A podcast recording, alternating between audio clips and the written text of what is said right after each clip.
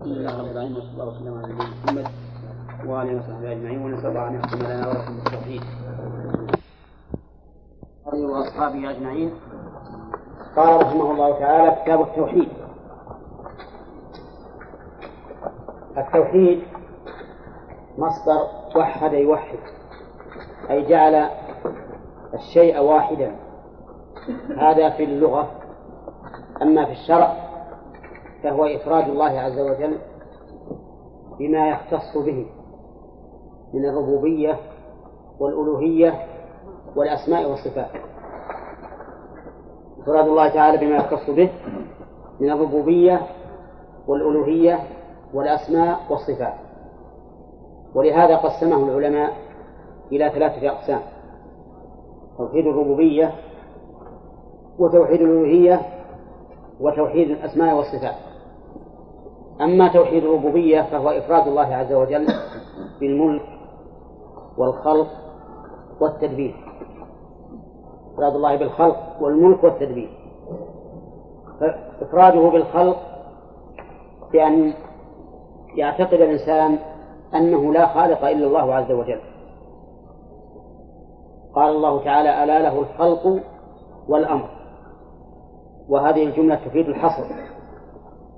وطريقه هنا تقديم الخبر لأن القاعدة في البلاغة أن تقديم ما حقه التأخير مفيد للحصر وكذلك قوله تعالى هل من خالق غير الله يرزقكم من السماوات من السماء والأرض؟ فإنه يفيد اختصاص الخلق بالله عز وجل. ولا يرد على هذا ما جاء في الكتاب والسنة. من إثبات خالق غير الله. مثل قوله تعالى فتبارك الله أحسن الخالقين. ومثل قول النبي صلى الله عليه وسلم بالمصورين يقال لهم أحيوا ما خلقتم. لأن هذا الخلق الكائن من المخلوق ليس خلقا حقيقة وإنما هو تحويل للشيء من حال إلى حال وليس إيجادا بعد عدم. ثم هو أيضا ليس بشامل إذ أنه محصور بما يتمكن الإنسان منه ومحصور أيضا بدائرة ضيقة ليست شاملة. فلا ينافي هذا قول قولنا إفراد إفراد الله بالخلق. كذلك إفراده بالملك بأن نؤمن بأنه لا يملك الخلق إلا خالقه سبحانه وتعالى. قال الله تعالى ولله ملك السماوات والأرض قل من بيده ملكوت كل شيء والآيات في هذا كثيرة تدل على أن المنفرد بالملك هو الله سبحانه وتعالى. وهذا أيضا لا ينافيه إثبات الملكية لبعض المخلوقات مثل قوله تعالى إلا على أزواجهم أو ما ملكت أيمانهم ومثل قوله أو ما ملكتم مفاتحه وما أشبهه وذلك لأن ملك المخلوق ليس كملك, كملك الخالق فإنه ملك محدود محدود في نطاقه. لا يشمل إلا شيئا يسيرا جدا من هذه المخلوقات. فالإنسان يملك ما تحت يده لكن لا يملك ما عند غيره. أليس كذلك؟ ثم هذا الملك أيضا قاصر من حيث الوصف لأن الإنسان لا يملك ما عنده تمام الملك ولهذا لا يتصرف فيه إلا على حسب ما أذن له فيه شرعا. لو أراد الإنسان أن يحرق ماله مثلا قلنا لا يجوز. ولو أراد أن يعذب حيوانا تحت يده قلنا لا يجوز. لكن الله عز وجل هو الذي يملك ذلك كله وملكه عام شامل. كذلك هو المنفرد بالتدبير فالذي يدبر أمره هو الله سبحانه وتعالى. وما يحصل للإنسان من التدبير فإنه كما قلنا من قبل في الملك تدبير محفوظ فيما تحت يده.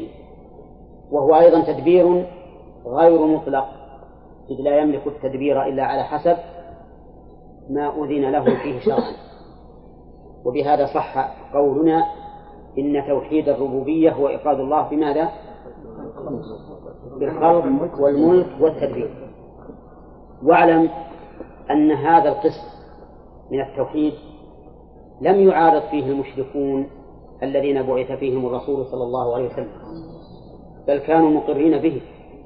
ولئن سألتهم من خلق السماوات والأرض فيقولون خلقهن العزيز العليم.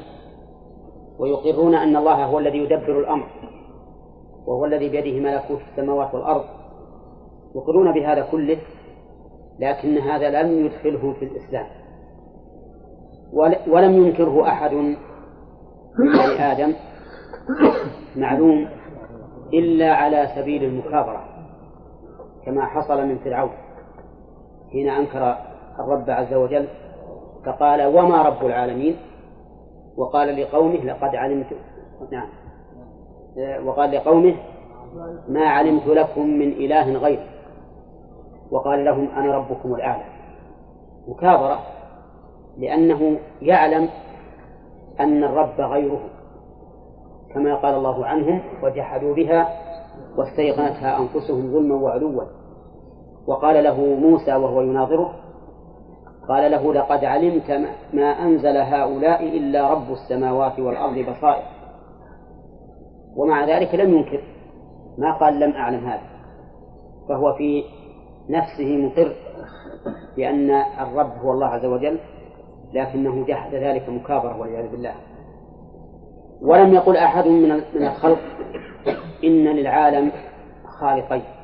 يعني يعني ما فيه أحد جحد توحيد الربوبية على سبيل التعطيل ولا على سبيل التشريك أبدا. من الذي أنكره على سبيل التعطيل؟ فرعون. نحن نتكلم عن الربوبية مو على اسم والصفات فرعون أنكره على سبيل التعطيل أفضل الله من ربوبيته وأنكر وجود الله. والذين أنكره الذين أنكروا توحيد الربوبية على سبيل التشريك هم المجوس. المجوس قالوا إن للعالم خالقين الظلمة والنور. ومع ذلك لم يجعلوا هذين الخالقين متساويين. فمن لم يقر بتوحيد الربوبية فهم طائفتان. طائفة أنكرت وهذا يسمى شرك التعطيل.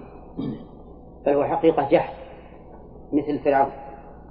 وطائفة أخرى أثبتت لكن مع التشريك. مثل؟ المجوس. ومع هذا ما قال المجوس إن للعالم خالقين متساويين. أبدا. يقولون إن النور خير من الظلمة لأنه يخلق الخير والظلمة تخلق الشر. والذي يخلق الخير خير من الذي يخلق الشر. أيضا يقولون إن الظلمة عدم. والنور وجود فهو أكمل في ذاته أكمل في ذاته لأن الظلمة عدم ما يضيء والنور إضاءة فهي أكمل في ذاته. ويقولون أيضا فرقا في فرق ثالث وهو أن النور قديم على اصطلاح الفلاسفة.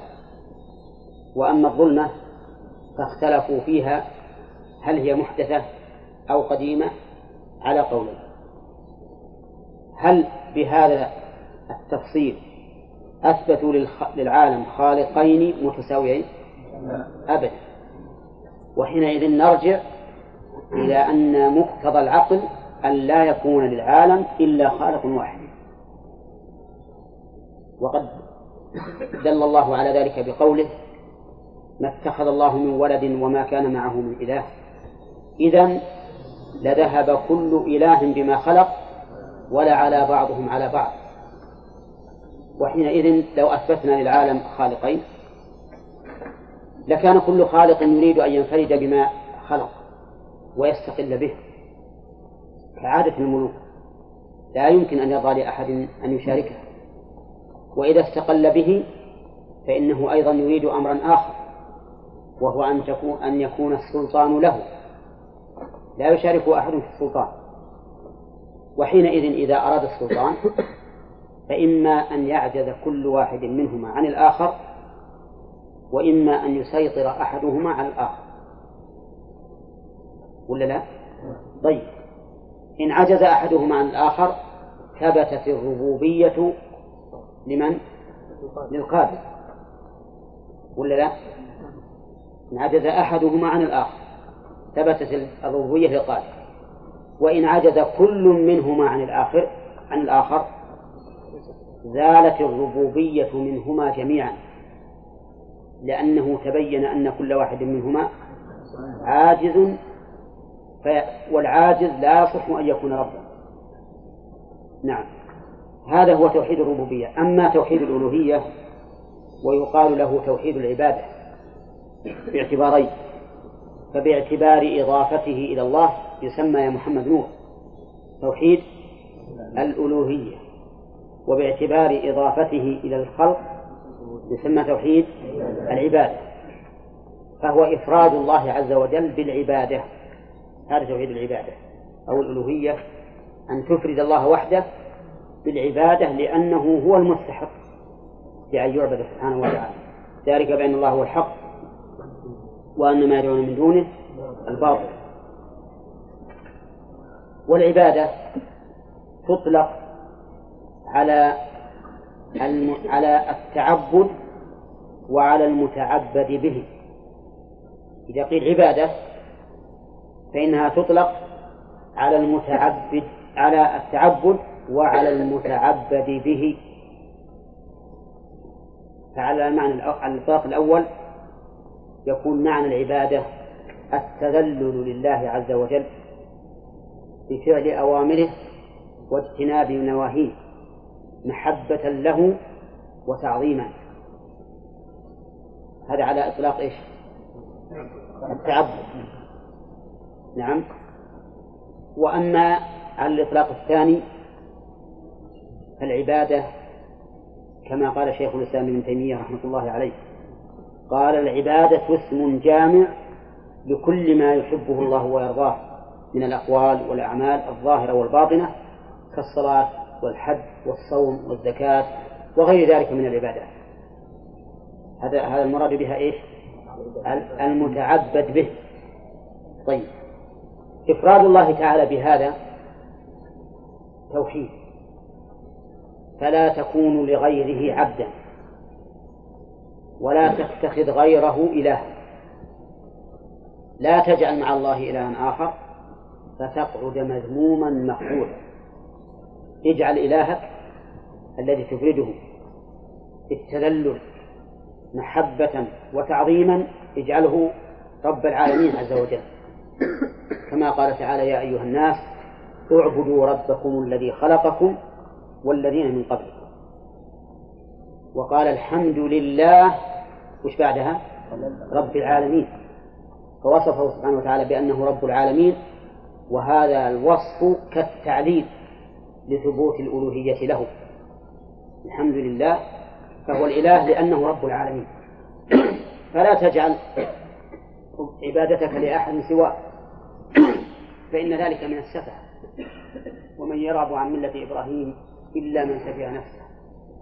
من السفه أن تجعل المخلوق الحادث الآيل للفناء أن تجعله إلها تعبده وتتقرب إليه وهو في الحقيقة لم ينفعك.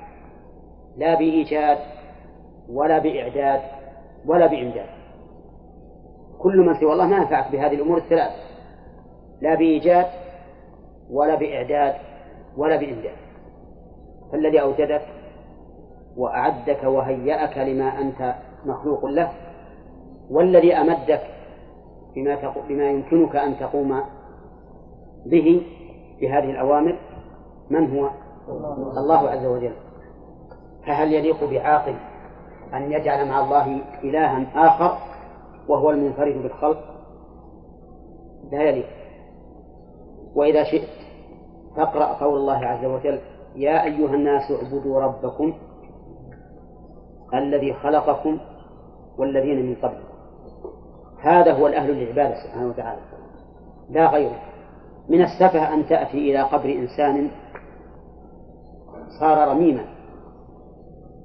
ثم تعبده. هذا المقبور هو بحاجة إلى دعائك وأنت لست بحاجة إلى أن تدعوه.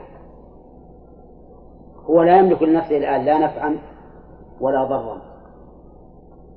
أبدا. لو سألت هؤلاء الموتى واطلعت عليهم لعلمت أنهم لا ينفع لا يمكن أن ينفعوا أحدا حتى لو كان أعلى البشر مرتبة عند الله عز وجل وهو الرسول محمد صلى الله عليه وسلم فإنه لا ينفعك لا تعبد إلا الله.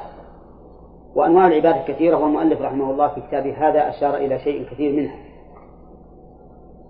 وأما توحيد الأسماء والصفات نعم قبل أن أتجاوز القسم الثاني هذا القسم الثاني كفر به وجحده عامة الخلق. عامة الخلق ينكرون هذا ويكفرون به. ومن أجل ذلك أرسل الرسل إلى قوم. وما أرسلنا من قبلك من رسول إلا نوحي إليه أنه لا إله إلا أنا فاعبدوه. كل الرسل كل رسول يتلو الله عليه نبأ يقول وإلى وإلى القبيلة الفلانية والأمة الفلانية أخاهم فلانا أن اعبدوا الله أن اعبدوا الله ما لكم من غيره. كلهم يدعون إلى هذا التوحيد لأن الأمم كانت منكرة له جاحدة له. ومن الذي يتبع هؤلاء الرسل؟ رآهم النبي عليه الصلاة والسلام يقول فرأيت النبي ومعه الرهب والنبي ومعه الرجل والرجل والرجلان والنبي وليس معه أحد. فأكثر الخلق جاحدون لهذا التوحيد مع أنه هو الذي دعت إليه الرسل وهو الذي استبيحت به الأنفس والأموال والأراضي إذا لم يقم الإنسان به. ومن العجب أن كثيرا من المصنفين في علم التوحيد يركزون كثيرا على توحيد الربوبية وكأنما يخاطبون أقواما ينكرون الرب ووجوده. وأنا لا أشك أنه يوجد أقوام ينكرون الرب ووجوده لكن ما أكثر المسلمين الذين يريدون أن يكونوا مسلمين وهم في الحقيقة واقعون في هذا الشرك أعني الشرك في العبادة. ولهذا ينبغي لنا أن نركز على هذا تركيزا بالغا حتى ننتشل هؤلاء المسلمين الذين يقولون إنهم مسلمون وهم مشركون ولا يعلمون.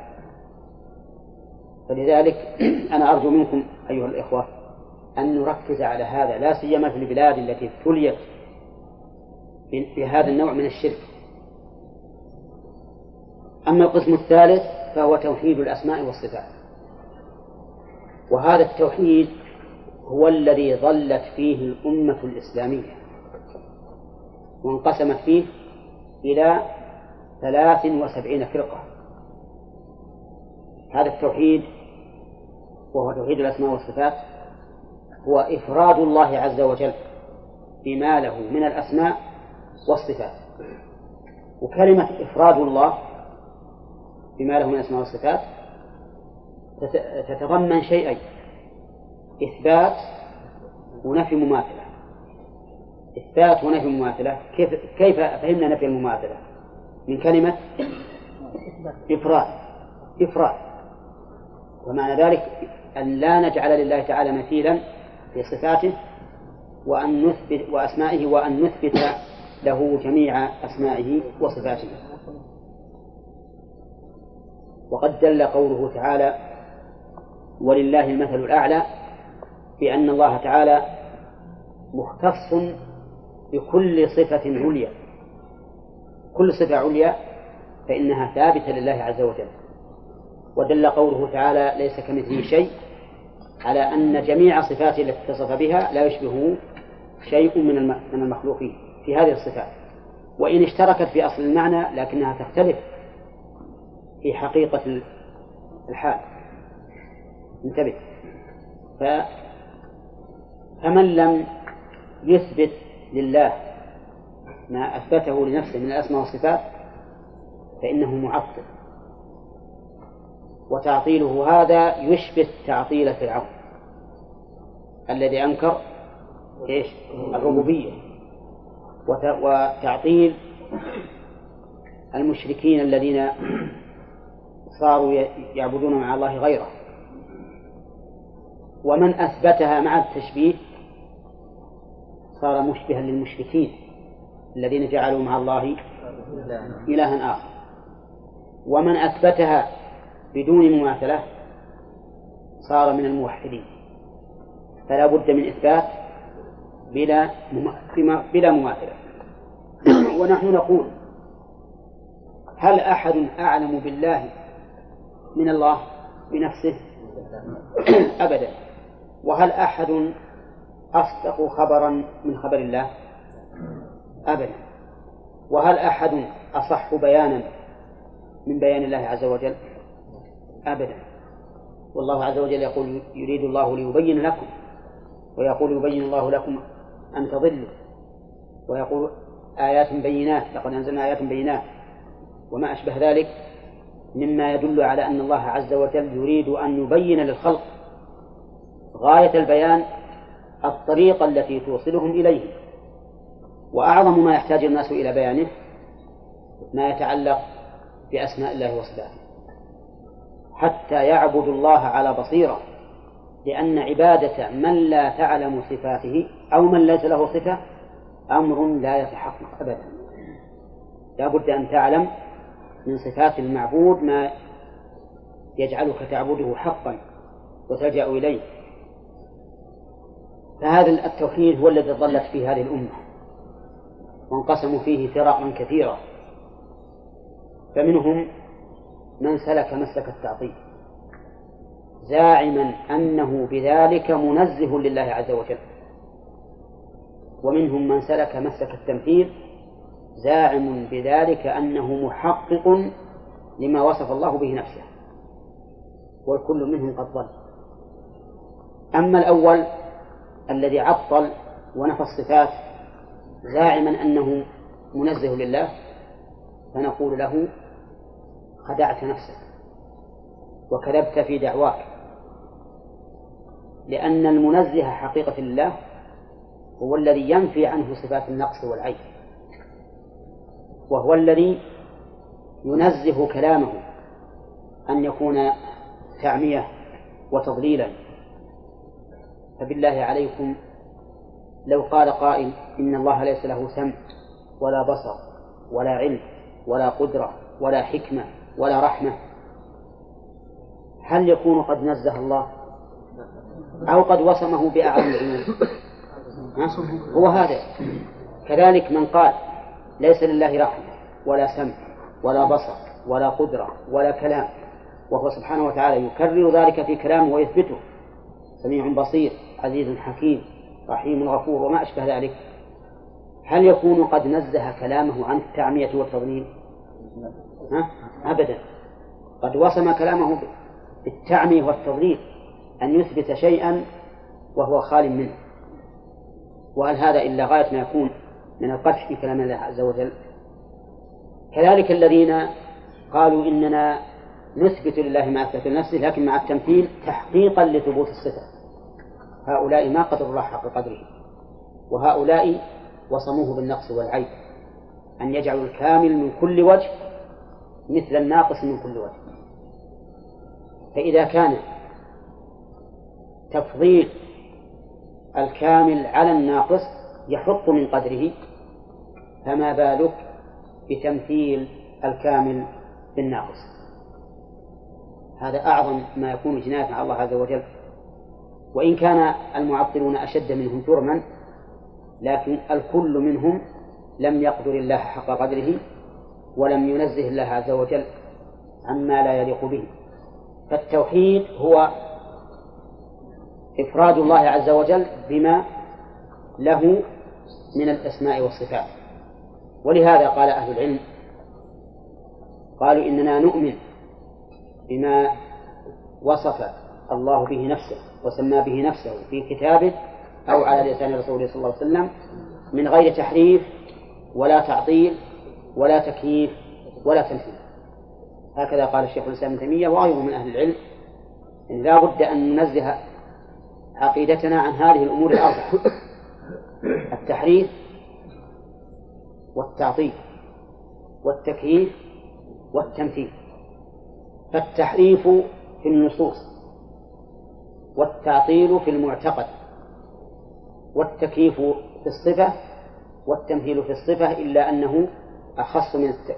والتمثيل في الصفة إلا أنه أخص من التكييف فنحن يجب أن نبرئ معتقدنا عن هذه الأمور الأربعة ونحن حينما نقول من غير تحريف نعني بذلك التأويل الذي سلكه من سموا أنفسهم بأهل التأويل. هؤلاء المحرفون لنصوص الصفات يسمون أنفسهم أهل التأويل. لماذا؟ لأجل تلطيف المسلك الذي يسلكونه لأن النفوس تنفر من كلمة تحريف. ولكن يكون هذا من باب زخرفة القول وتزيينه في نفوس الناس حتى لا ينفروا منه.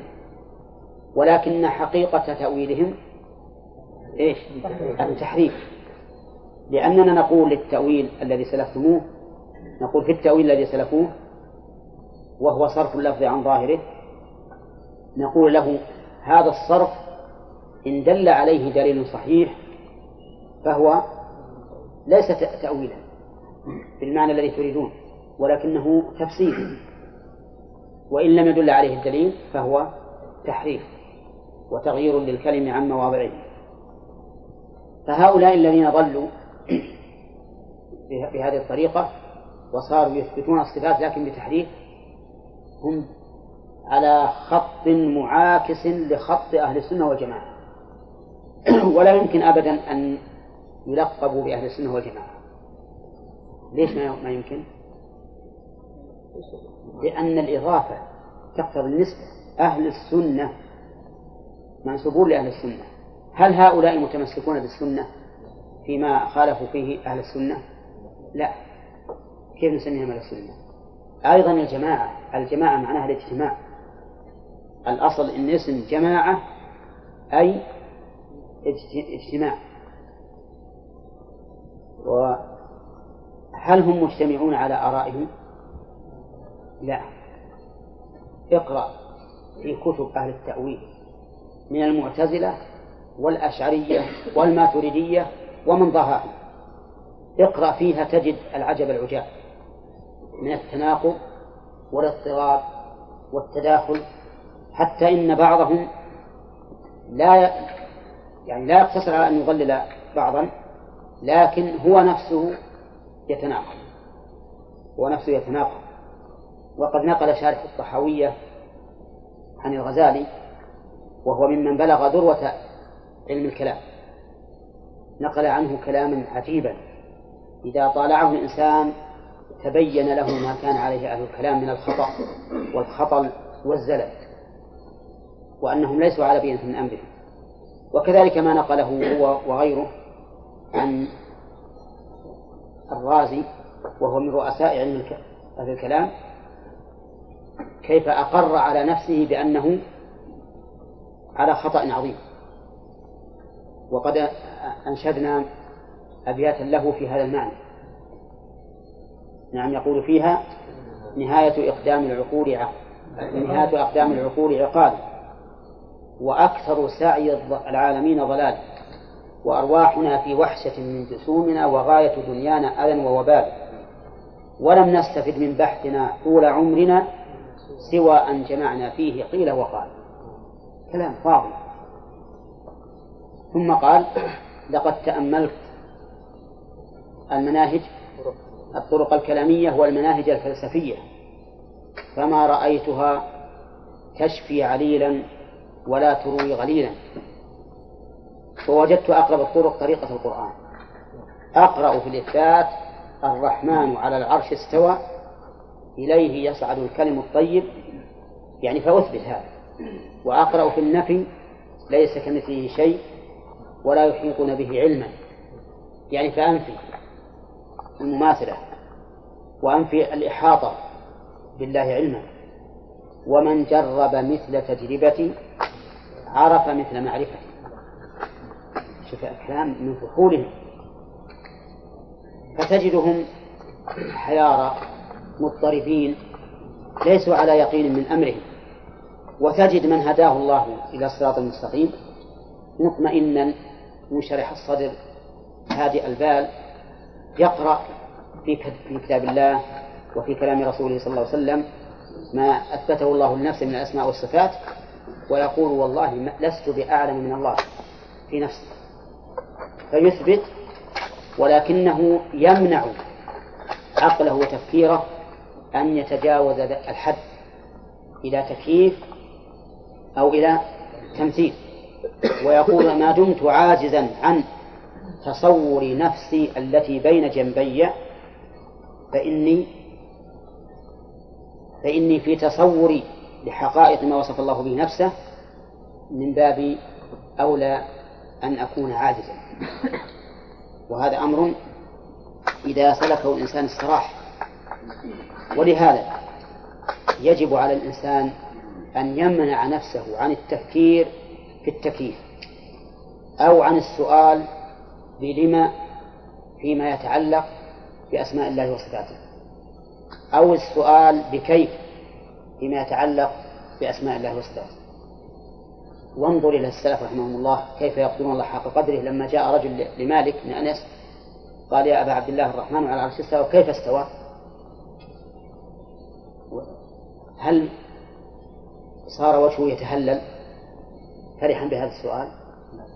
أبدا أطرق برأسه حتى صار يبش عرق من هذا السؤال ثم رفع رأسه وقال الاستواء غير مجهول والكيف غير معقول والإيمان به واجب والسؤال عنه بدعة وما أراك إلا مبتدعا. بينما نجد نحن في العصر الخامس عشر نعم نجد منا من يقوم ويقول تعال. أن تقول إن الله ينزل السماء الدنيا ثلث الليل كل ليلة قل نعم. قال إذا يلزم أن يكون كل النهار بالسماء الدنيا. ليش؟ الولد قال نعم. لأن الليل يمشي على الأرض. ينتقل الثلث من هذا المكان إلى إلى المكان الآخر. فمعناه أن الله دائما في السماء الدنيا. هل قال الصحابة هذا للرسول؟ ها؟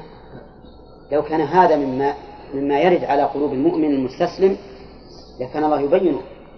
إما على لسان رسوله أو يقيض من يسأل. سأل الصحابة الرسول قالوا أين كان الله قبل أن يخلق السماء والأرض؟ هذا السؤال العظيم. يعني إلى هذا الحد لا يريد الله عز وجل أن يبقى الأمر مبهم فهذا لو كان واردا لأورد على الرسول عليه الصلاة والسلام. أو لبينه الرسول نقول ما دمت في الثلث الليل. فهذا النزول محقق في هذه الجهة وفي غيرها لا نزول. والله عز وجل ليس كمثله شيء. علينا أن نستسلم وأن نقول سمعنا وأطعنا وآمنا واتبعنا وصدقنا. هذه وظيفتنا. والله رحمه الله. كتاب التوحيد. التوحيد هو مشتق من وحد الشيء إذا جعله واحدا. فهو مصدر.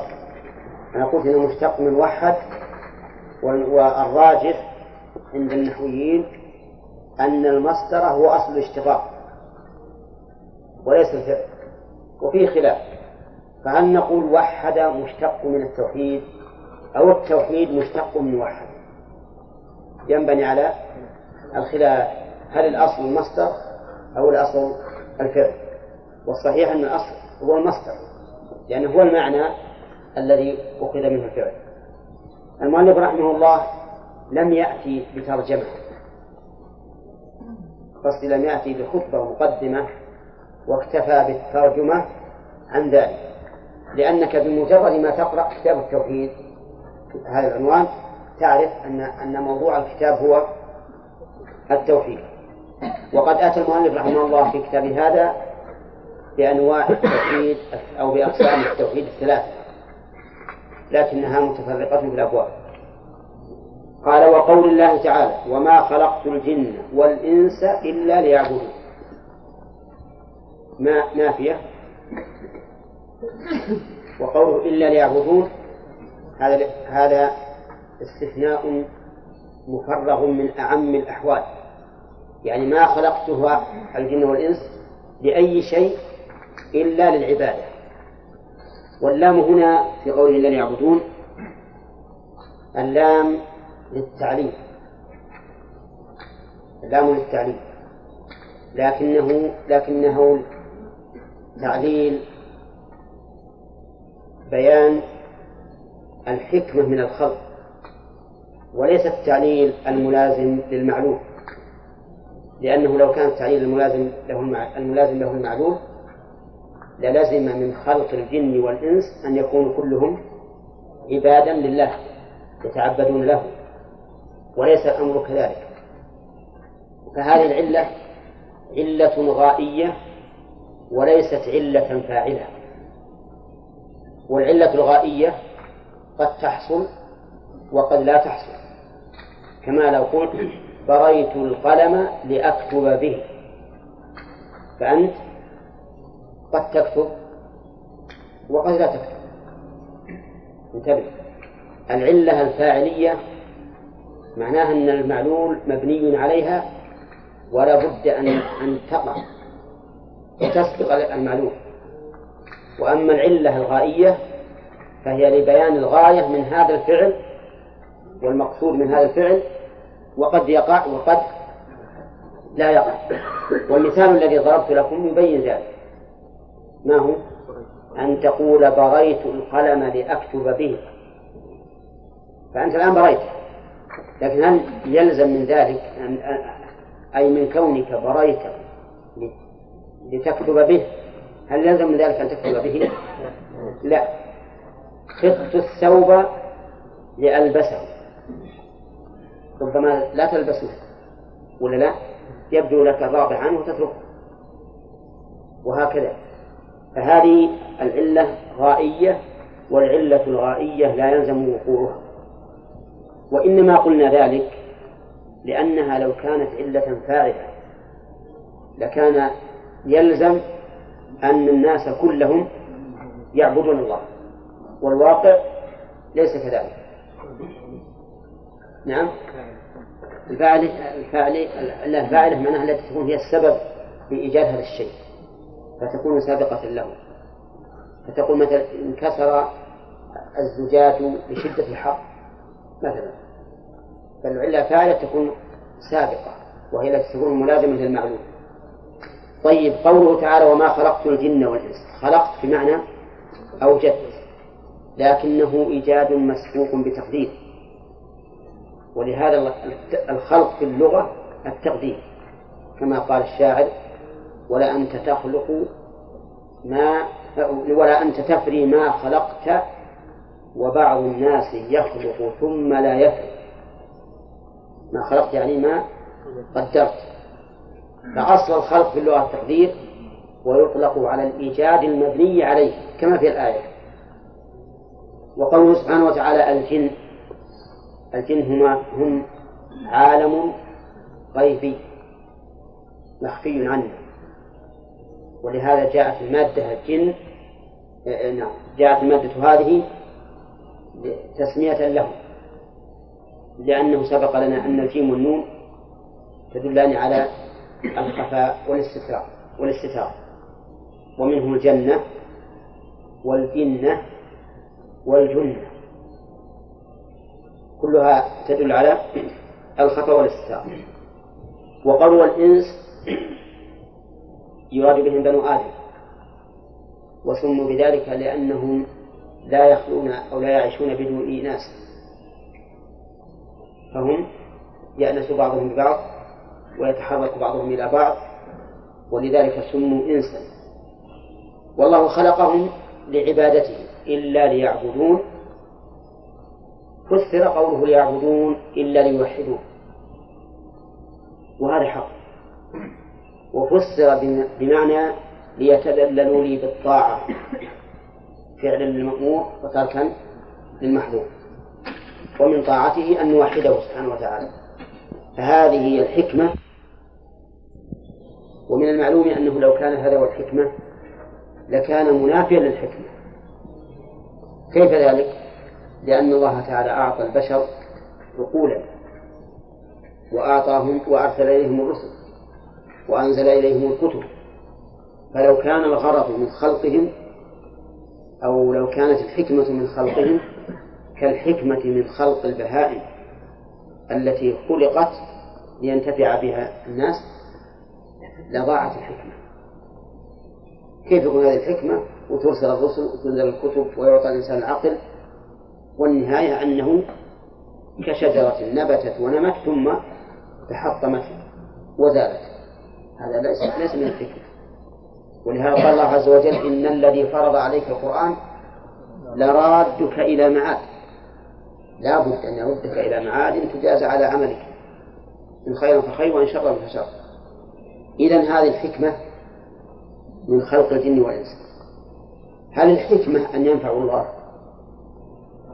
يعني ليست الحكمة أن يمتعوا فهل الحكمة أن ينفعوا الله؟ لا. ولهذا قال ما أريد منهم من رزق وما أريد أن يطعمون. إن الله هو الرزاق ذو القوة المتين. فإن قلت كيف تجيب عن قوله تعالى من ذا الذي يقرض الله قرضا حسنا فيضاعفه له. فالجواب أن هذا ليس إقراضا لله عز وجل لأن الله غني عنه لكنه شبه سبحانه وتعالى معاملة عبده له بالقرض لأن القرض لا بد من وفائه لا بد من وفائه فكأنه التزام من الله عز وجل أن يوفي العامل أجر عمله كما يوفي المقترض من أقرضه من أقرضه طيب ثم قال وقول وقول الله وقوله وما ولقد بعثنا في كل أمة رسولا أن اعبدوا الله واجتنبوا الطاغوت. ولقد بعثنا أولا نشوف الإعراب. اللام في قوله ولقد بعثنا موطئة للقسم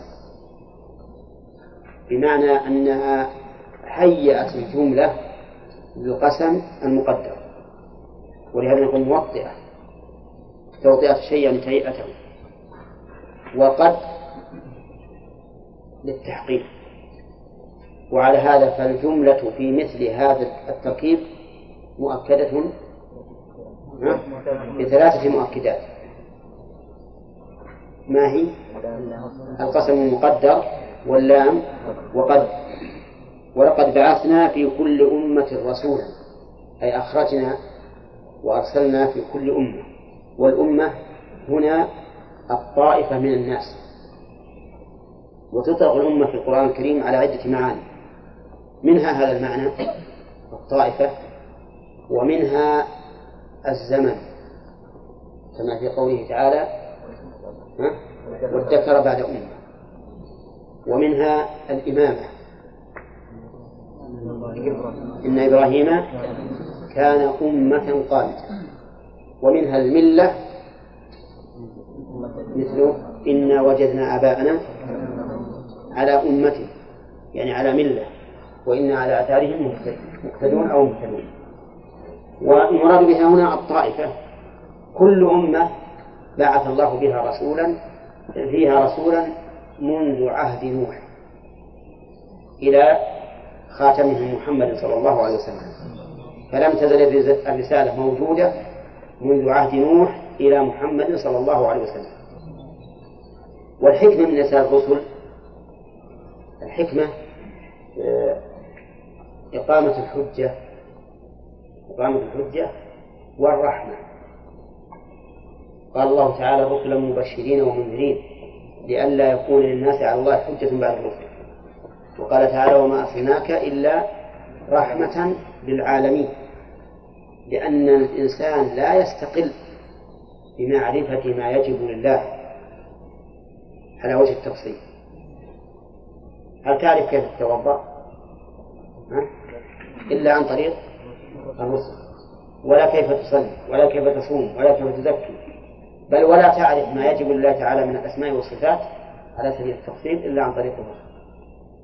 فالحاجة داعية إليهم فلهذا كانت إرسال الرسل من رحمة الله سبحانه وتعالى. وقوله أن اعبدوا الله أن اعبدوا الله أن هل هي مصدرية أو تفسيرية؟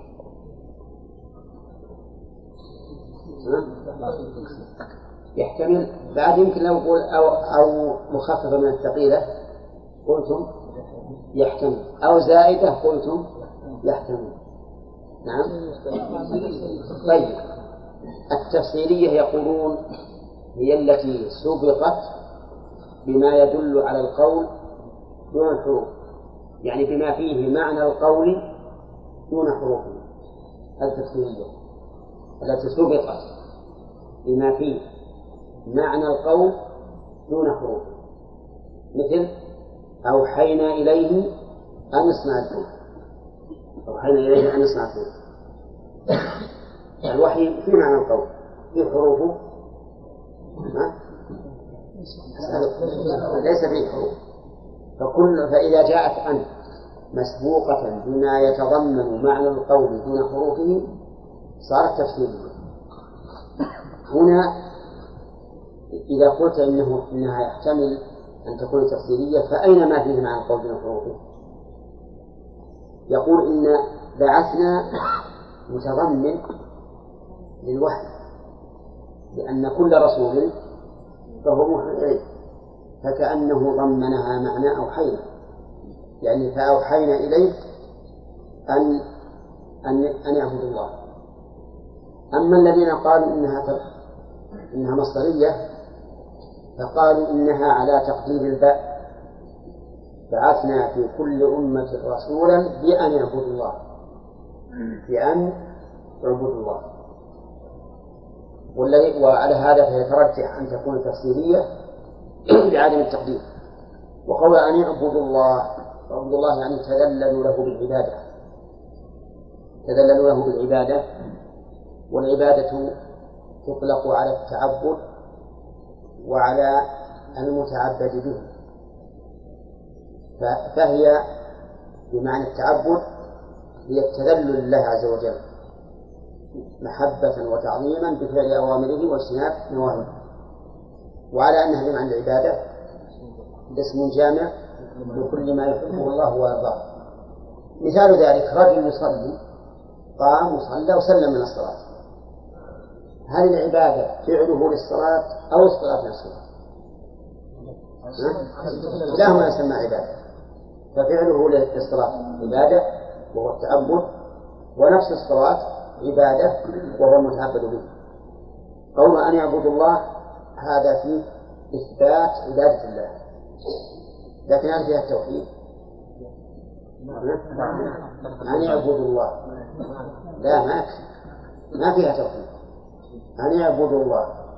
لكن واجتنبوا الطاغوت الآن جاء التوحيد. اجتنبوا يعني ابتعدوا عنه بأن تكونوا في جانب وهو في جانب. فما هو الطاغوت؟ الطاغوت مشتق من الطغيان وهو صفة مشبهة. والطغيان مجاوزة الحد. كما في قوله تعالى إنا لما طغى الماء حملناكم الجارية أي جاوز حده. وتعريفه أجمع ما قيل فيه إنه ما تجاوز به العبد حده من معبود أو متبوع أو مطاع. هذا الحد ذكره ابن القيم وهو أجمع الحدود. ما تجاوز به العبد حده من معبود أو متبوع أو مطاع من معبود مثل إيش؟ مثل الأصنام. الأصنام طواغيت. كذا؟ أو متبوع مثل الكهان وعلماء السوء وما والسحرة وغيرهم هؤلاء نسميهم طواغيت. أو مطاع مثل الأمراء. الخارجين عن شريعة الله. فإذا اتخذهم الإنسان أربابا يحل ما يحل ما ما حرم الله من أجل تحليلهم له ويحرم ما أحل الله من أجل تحريمهم له فهؤلاء نسميهم طواغيت. طيب وهل الفاعل يسمى طاغوتا أو تابعا لطاغوت؟ نقول تابع لطاغوت. ولهذا قال الله تعالى ألم تر إلى الذين أوتوا نصيبا من الكتاب يؤمنون بالجبت والطاغوت ولم يقل إنهم طواغيت فقال يؤمنون بالجبت والطاغوت. فهذا الطاغوت اجتنبوا الطاغوت. طيب من الطواغيت الأصنام التي تعبد من دون الله. وحينئذ تكون الآية دالة على إيش؟ على التوحيد تماما؟ نعم. لأن التوحيد لا يتم إلا بركنين. وهما الإثبات والنفي. إذ أن النفي المحض تعطيل محض والإثبات المحض لا يمنع المشاركة. إثبات المحض لا يمنع المشاركة. لو قلت زيد قائم أثبت القيام له. لكن هل هذا يدل على انفراده بالقيام؟ لا. يعني مجرد إثبات ولو قلت لم يقم أحد هذا تعطيل نفي محض ولو قلت لم يقم إلا زيد. ها؟ هذا توحيد ولا لا؟ نعم. وحتى بالقيام لأنه اشتمل على إثبات ونفي. قالوا فمنهم واجتنبوا الطاغوت يقول مؤلف الآية. وش معنى الآية؟ ها؟ يعني إلى آخر الآية. ولهذا نقرأها بالنص. يقول الآية إما على أنها مفعول به بفعل محذوف. تقديره أكمل الآية أو اقرأ الآية. أو على أن منصوب بنزل خافض يعني إلى آخر الآية. فمنهم من هدى الله منهم أي من من من الأمة. كيف يقول منهم والأمة مفرد؟ لأنها مفرد لفظا جمع معنى. فمنهم أي من الأمة من هدى الله ومنهم من حقت عليه الضلالة. والمراد بالهداية هنا إيش؟ هداية التوفيق. لأن هداية الدلالة أخذت من إرسال الرسل. فمنهم من هدى الله ووفقه ومنهم من حقت عليه الضلالة. قل سيروا في الأرض فانظروا كيف كان عاقبة المكذبين. ما وجه ما وجه الاستشهاد بهذه الآية في كتاب التوحيد؟ أنها دالة على إجماع الرسل عليهم الصلاة والسلام على الدعوة إلى التوحيد وأنهم أرسلوا به. وقوله أن اعبدوا الله واجتنبوا الطاغوت وقوله واعبدوا الله ولا تشركوا به شيئا. نعم نعم. وقوله وقضى ربك ألا تعبدوا إلا إياه وبالوالدين إحسانا. قضى ربك ألا تعبد كلمة أن هل هي تفسيرية ولا مصدرية؟ ها؟ مصدرية. الدليل. الدليل حذف النور الدليل حذف النور ألا تعبدوا. وقوله ألا تعبدوا إلا إياه. هذا استثناء مفرغ لأن الفعل لم يأخذ مفعوله. فمفعوله ما بعد ما بعد إلا. وقول إلا إياه إي هذه ضمير النصب منفصل واجب الانفصال ولا لا؟ واجب الانفصال لماذا؟ لأن المتصل لا يقع بعد إلا كما قال ابن مالك ولاتصال منه ما لا يبتدى ولا يلي إلا اختيارا أبدا وبالوالدين إحسانا المؤلف الآية أيضا. لكن ما باقي الآية ما دخل في التوحيد طيب. قضى ربك. القضاء أعني قضاء الله عز وجل ينقسم إلى قسمين. قضاء شرعي وقضاء كوني. فالقضاء الكوني لا بد من وقوعه. ويكون فيما يحبه الله وفيما لا يحبه. وفيما لا يحبه والقضاء الشرعي على العكس. يجوز وقوعه وعدمه ولا يكون إلا فيما يحبه الله. أفهمتم الآن؟ إذا قضاء الله ينقسم إلى قسمين كوني وشرعي. الكوني لا يكون إلا خطأ. الكوني يكون فيما يحبه الله وما لا يحبه. ولا بد من وقوعه والشرعي لا يكون إلا فيما يحبه الله وقد يقع وقد لا يقع. مثال الكون قوله تعالى وقضينا إلى بني إسرائيل في الكتاب لتفسدن في الأرض مرتين ولتعلن علوا كبيرا وقضى هنا لا يمكن يكون بما الشر لأن الله ما ما يشرع أن يفسد الناس في الأرض. بل هو لا يحب الفساد. فالقضاء هنا كوني. ومثال الشرعي هذه الآية. وقضى ربك ألا تعبدوا إلا إياه. وعلى هذا فتكون قضى بمعنى شرع. بمعنى شرع أو بمعنى وصى وما أشبهه. وقضى ربك ألا تعبدوا إلا طيب إذا قال قائل أنتم تثبتون أن الله قضى كونا ما لا يحبه كيف يقضي الله ما لا يحبه هل أحد يكره الله على شيء؟ طيب إذا كيف يقضي؟ كيف يقع وهو لا يفعل نقول المحبوب قسمان محبوب لذاته ومحبوب لغيره. محبوب لذاته ومحبوب لغيره. فالمحبوب لغيره قد يكون مكروها في ذاته ولكنه يحب لما فيه من الحكمة والمصلحة. وارد الجماعة فالله عز وجل قد يقدر الشر وهو يكرهه لكن يحبه لغيره أي لما يتضمنه من من من الحكمة. من الحكمة. فيكون حينئذ محبوبا إلى الله من وجه ومكروها إليه من وجه. إن نظرنا إلى مجرد التقدير قلنا إنه محبوب إلى الله. وإن نظرنا إلى ذات الشيء المقدر قلنا إنه مكروه إلى الله.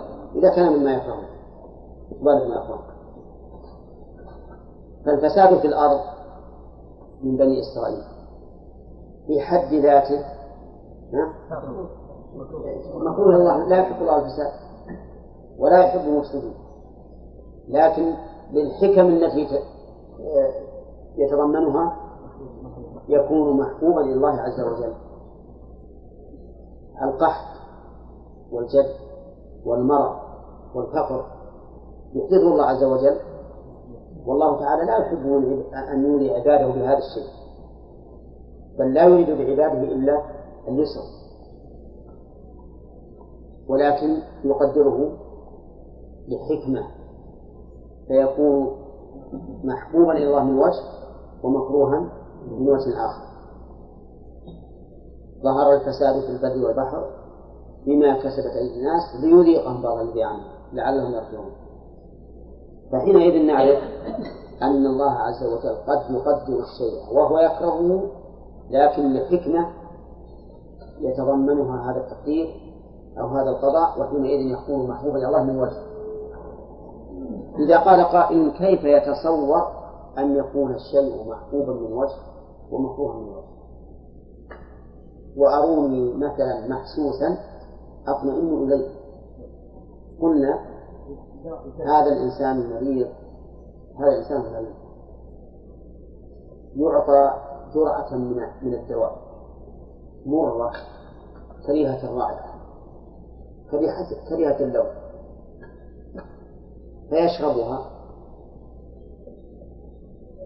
محبة لشربها ولا لا؟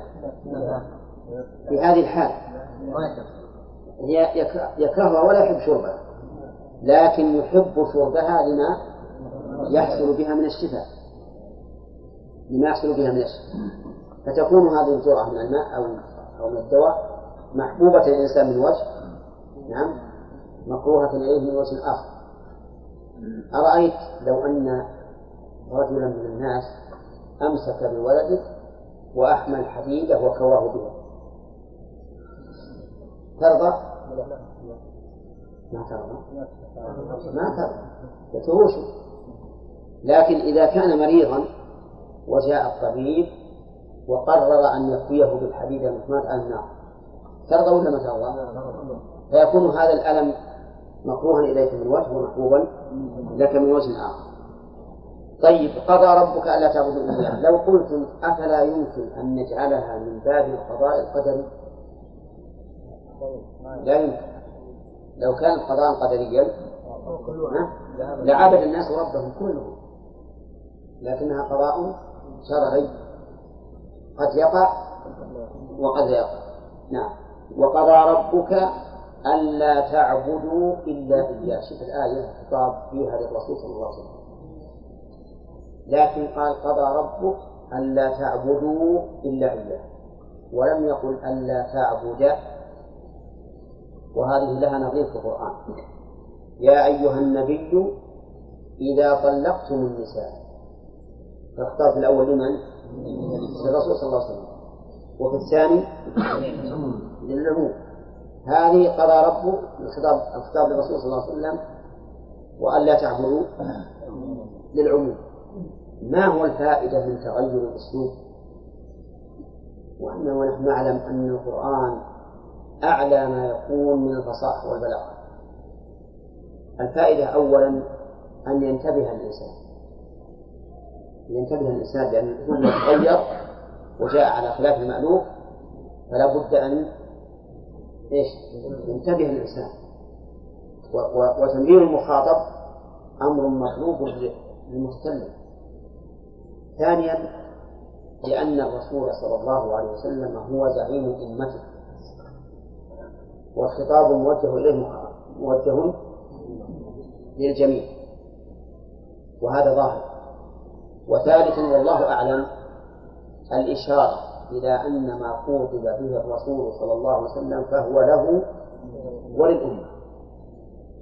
إلا ما دل الدليل على أنه مختص به. واضح؟ وفي هذه الآية بالذات فيها فائدة رابعة. توجيه الخطاب أولا للرسول صلى الله عليه وسلم. ليستفاد منه أن النبي صلى الله عليه وسلم كغيره مربوب عابد وليس ربا معبودا ولا لا؟ إن قضى ربه ألا تعبدوا هو داخل في القول ألا تعبدوا داخل بالأولوية ألا تعبدوا فيكون فيه إشارة إلى أن رسول الله صلى الله عليه وسلم نعم مربوب إيش؟ لا رب. عابد لا معبود. وهو كذلك. وكفى به شرفا أن يكون عبدا لله عز وجل. ولهذا لا ولهذا يصفه الله تعالى بالعبودية في أعلى مقاماته. فقال في مقام التحدي والدفاع عنه وإن كنتم في ريب مما نزلنا على عبدنا. على عبدنا الذي أرسلناه إليكم وقال عز وجل تبارك الذي نزل على عبده الفرقان. إيش؟ تبارك الذي نزل الفرقان على عبده. نعم. تبارك الذي نزل الفرقان على عبده. في مقام إثبات نبوته ورسالته إلى الخلق. نعم. فهذا شرف للرسول عليه الصلاة والسلام أن أن الله تعالى يخصه بالعبودية الخاصة. ولهذا نقول إن العبودية ثلاث أقسام. عامة وخاصة وخاصة الخاصة كذا؟ العامة ربوبية الربوبية وهي لكل الخلق. دليلها قوله تعالى إن كل من في السماوات والأرض إلا آتي الرحمن عبدا حتى أكثر عباد الله عبد لله. أولى الخاص الخاصة عبودية الطاعة العامة. مثل قوله تعالى وعباد الرحمن الذين يمشون على الأرض هونا أي تعم من كل من تعبد لله بشرعه. لا بقدره.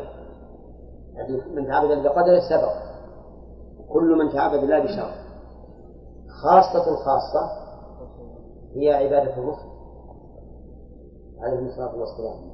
مثل قوله تعالى عن نوح إنه كان عبدا شكورا.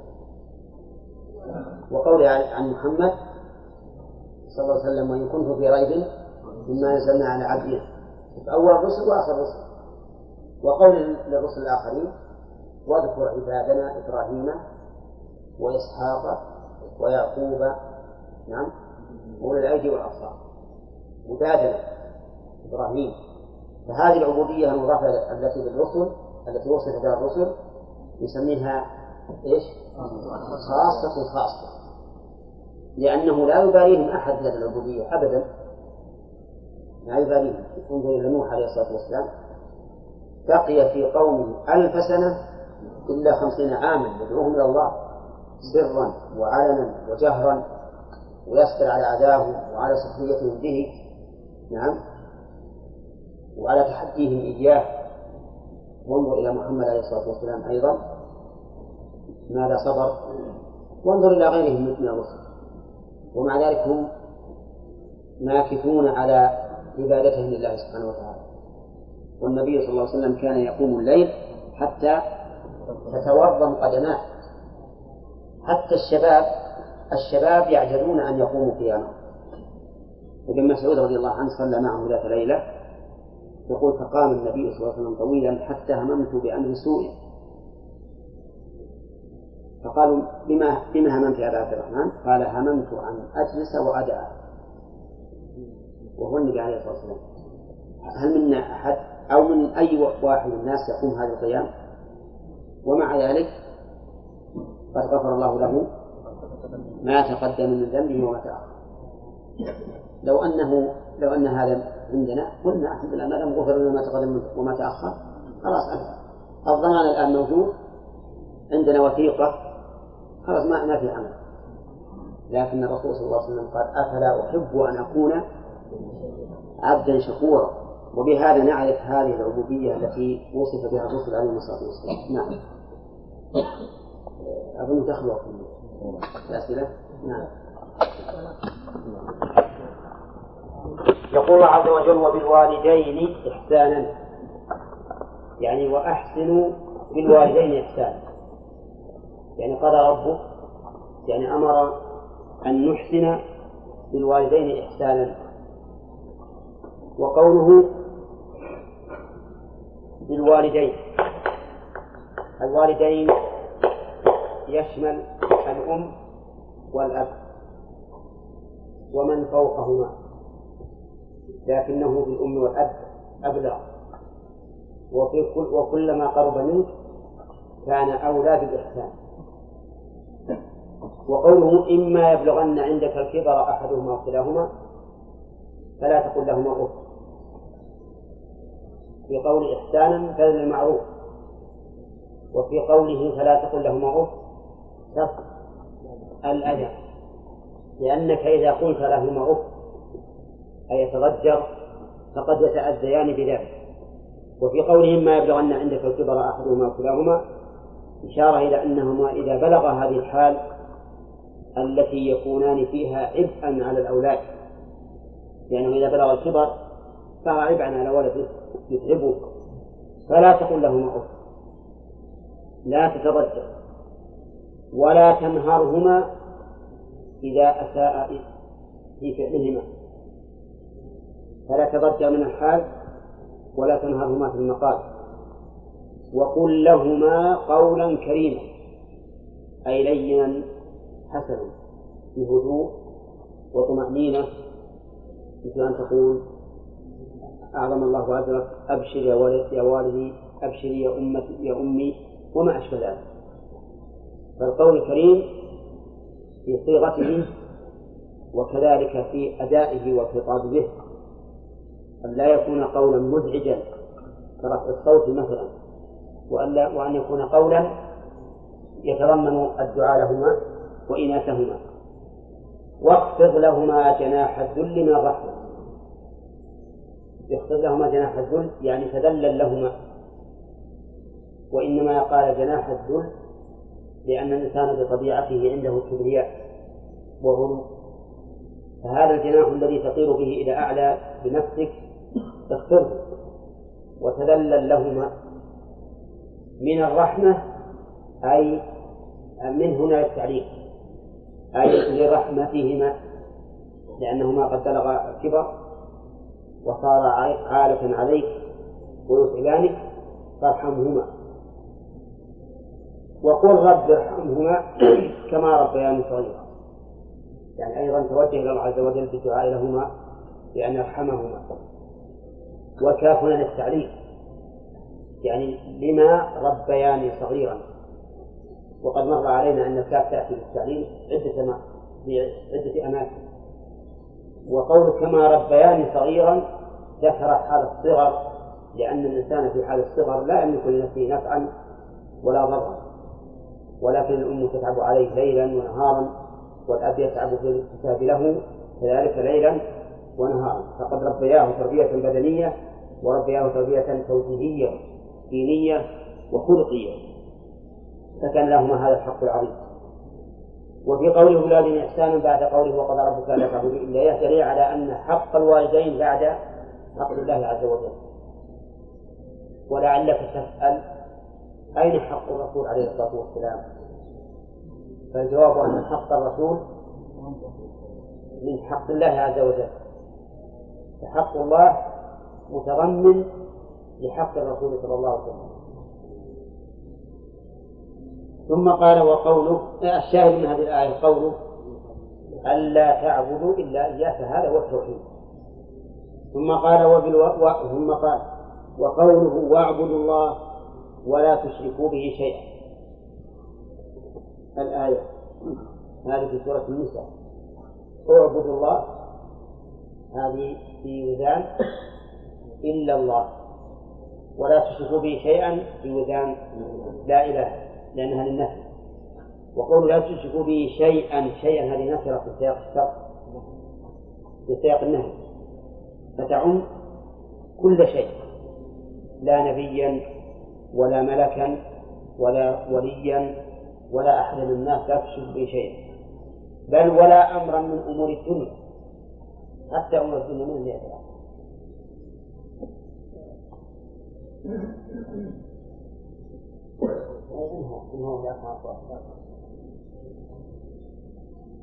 نعم. حتى أمور الدنيا لا تجعلها شريكا مع الله. والإنسان إذا إذا كان همه الدنيا فهو عابد لها كما قال النبي عليه الصلاة والسلام ثالث عبد الدينار ثالث عبد الدرهم ثالث عبد الخميصة ثالث عبد الخميس وقوله ولا تشركوا بشيء وبالوالدين إحسانا.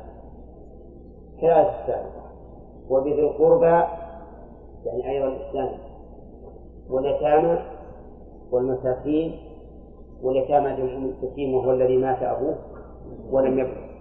والمساكين هم الذين أعدموا فأسكنهم الفقر. وابن وابن السبيل وهم المسافرون الذين انقطع الذين انقطعت بهم النفقة. والجار ذي القربى والجار الجنوب. الجار ذي القربى يعني القريب والجار الجنوب يعني البعيد. والصاحب بالجنب نعم الصاحب بالجنب قيل إنه الزوجة وقيل إنه صاحبك في السفر. لأنه يكون إلى جنبه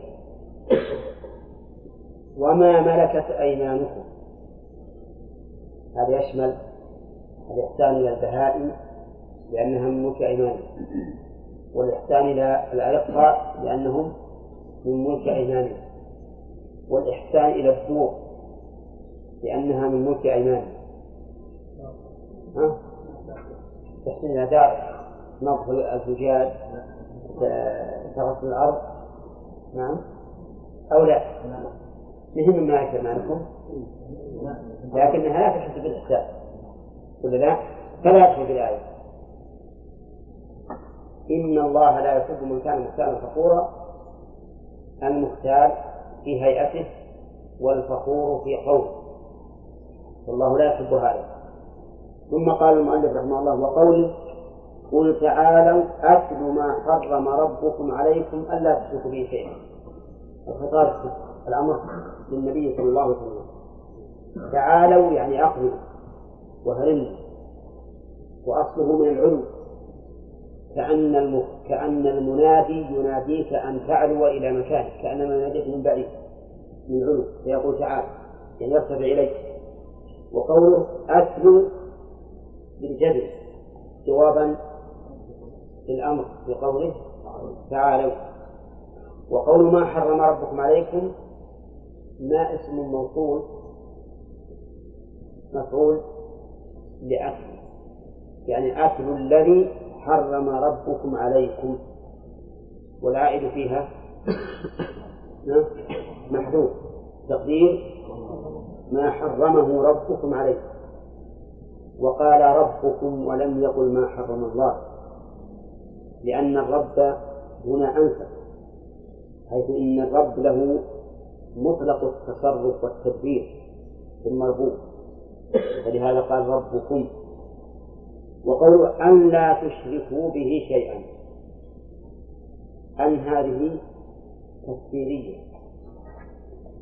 تفسيرية تفسر أتلو يعني أتلو عليكم ألا تشركوا به شيئا. وليست مصدرية بدلا من مفعولا لحرم. لأن الله ما حرم أن لا نشرك. بل حرم أن نشرك وقد قيل به أي قيل أن إن أن مصدرية ولكن على هذا القول تكون لا زائدة. تكون لا زائدة. نعم. ولكن القول الأول أصح أنها تفسيرية. أي أتلو عليكم عدم الإشراك عدم الإشراك بالله شيء ثم قال وبالوالدين إحسانا يعني وأتلو عليكم الأمر بالإحسان إلى الوالدين. فإن قلت كيف يصدق على نفي الشرك أنه حرام وعلى الإحسان أنه أنه حرام؟ قلنا حرام تجنبه. حرام تجنبه يعني يحرم عليكم أن تتجنبوا انتفاء الإشراك به وأن تتجنبوا الإحسان إلى الوالدين. وإذا حرم ذلك صار ضده واجبا. فيجب إذن التوحيد والإحسان إلى الوالدين. وقول أن لا تشرك ما دمنا أعربنا أن تفسيرية فإن لا هنا. ناهية ناهية. وهي أيضا وهذا مما يرجح أن تكون أن تفسيرية لتتناسب الجمل فتكون كلها طلبية. والوالدين إحسانا؟ ألا تسلموا شيء وبالوالدين إحسانا؟ ولا تقتلوا. ولا تقتلوا أولادكم من إملاق. لما ذكر حق الأصول الوالدين ذكر حق الفروض فقال ولا تقتلوا أولادكم من إملاق. والأولاد هنا يشمل الذكر والأنثى. لأنه هكذا في اللغة العربية. قال الله تعالى يوصيكم الله في أولادكم للذكر مثل حظ الأنثيين. وقوله من إملاق من هنا التعليق. والسببية أي بسبب الإملاق. والإملاق هو الفقر. ثم قال نحن نرزقكم وإياهم. يعني أنكم إذا أبقيتموه فإن الرزق لن يضيق عليكم بإبقائه لأن الذي يقوم بالرزق هو الله. وبدأ هنا برزق الآباء وبدأ في سورة الإسراء برزق الأولاد. والحكمة في هذا ظاهر. لأنه هنا قال من إملاق فالإملاق حاصل فبدأ بذكر الوالدين اللذين قد أملقا. وأما هناك فقال ولا تقتلوا أولادكم خشية إملاق. فهم أغنياء. فبدأ برزق الأولاد قبل رزق الوالدين. نحن نرزقكم وإياهم ولا تقربوا الفواحش ما ظهر منها وما بطن. وقال لا تقربوا الفواحش. ولم يقل لا تأتوا والتعبير بهذا وبهذا بينهما فرق. لو قال لا تأتوا الفواحش صار نهيا عن إتيان الفاحشة مباشرة. ولما قال لا تقربوا صار نهيا عنها وعما يكون ذريعة إليها فكل الفواحش يجب علينا أن نبتعد عنها ولهذا حرم على الرجل أن ينظر إلى المرأة الأجنبية منه لأن ذلك يبنيه من من الفواحش. وحرم عليه الخلوة بالأجنبية لأنه يبنيه من الفواحش. وحرم على المرأة أن تسافر بلا محرم لأن ذلك يبنيها من الفواحش. وقوله ما ظهر منها وما بطن. له عدة أوجه أي ما ظهر منها فحشه وما خفي. لأن الفواحش منها شيء معلوم الفحش مستفحش في نفوس جميع الناس ومنها شيء فيه خفاء. وجه آخر ما ظهر منها وما بطن. أي ما أظهرتموه. وما أسررتموه فالإظهار مثل أن يظهر الزنا والعياذ بالله والإبطان أن يفعله سرا. شيء ثالث ما ظهر وما بطن أي ما عظم فحشه. ما عظم فحشه وما كان دون ذلك. لأن الفواحش أيضا ليس أحد سواء. ولهذا جاء الحديث أكبر الكبائر ألا أنبئكم بأكبر الكبائر.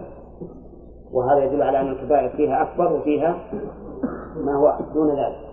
وإن كانت كلها كبائر فقال في قوله ما ظهر منه وما بطن فيها ثلاثة أوجه يقرأها علينا الأخ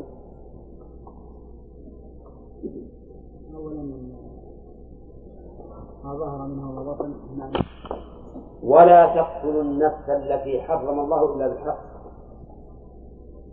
لا تقتلوا النفس التي حرم الله.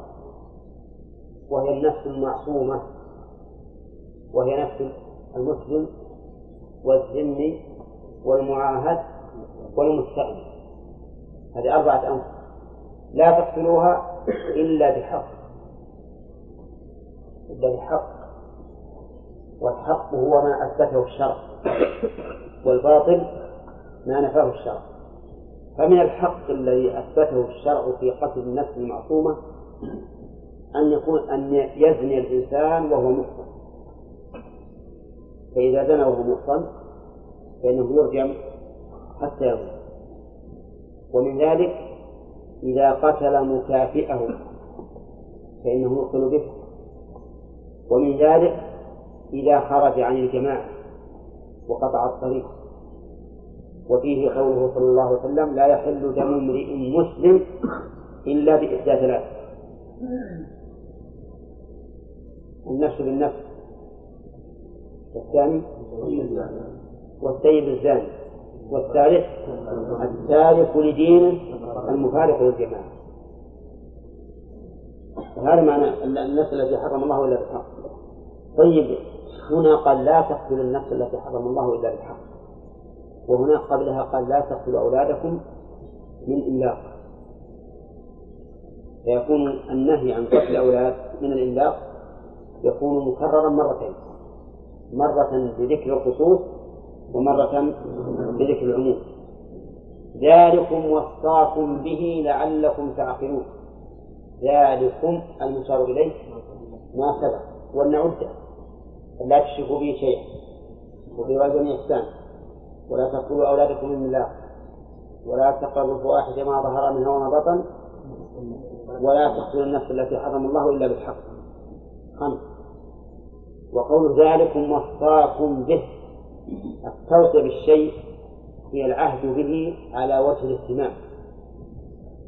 ولهذا يقال وصيته على فلان أي عهدت به إليه ليهتم به. معنى الفهم ولا بمعنى حسن التصرف. حسن التصرف.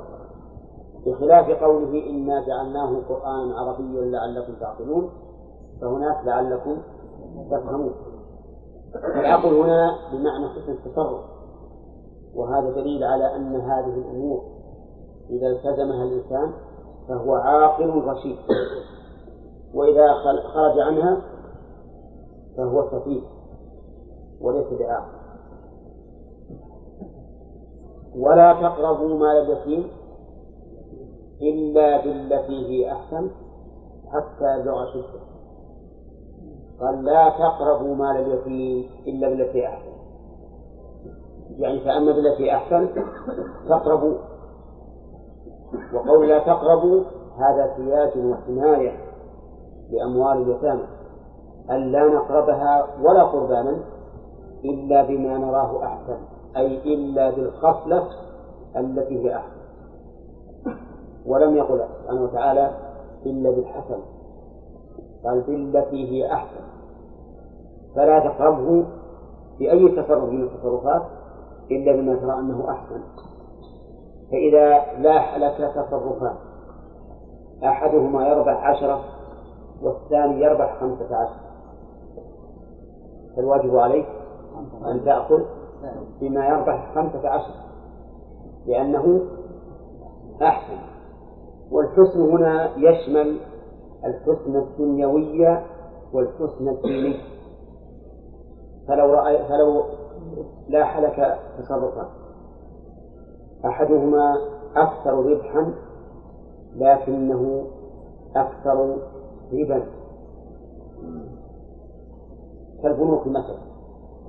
والثاني أقل ربحا لكنه أسلم من الربا أيهما تقدم؟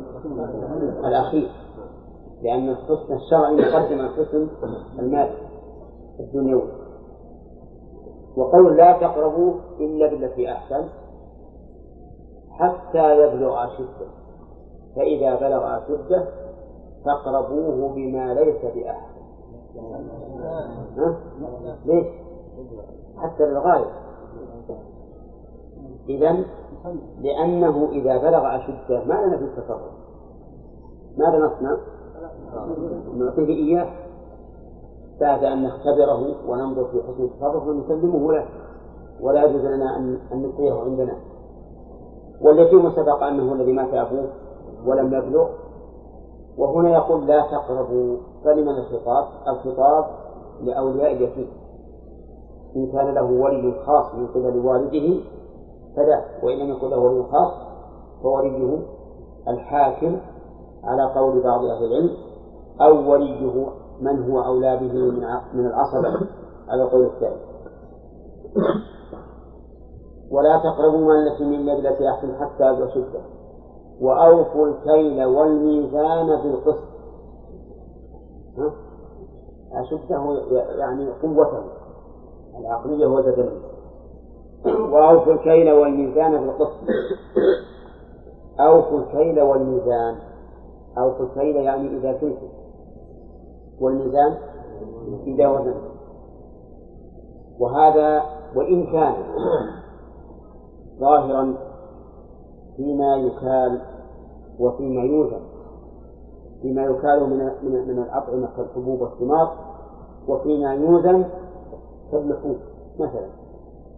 لكنه شامل حتى في غير ذلك مما تعطي غيرك أو تأخذ منه يجب عليك أن توفي بالكيل والميزان. بالقسط أي بالعدل. ولما كان قوله بالقسط أو في طلب بالقسط قد يشق في بعض الأحيان.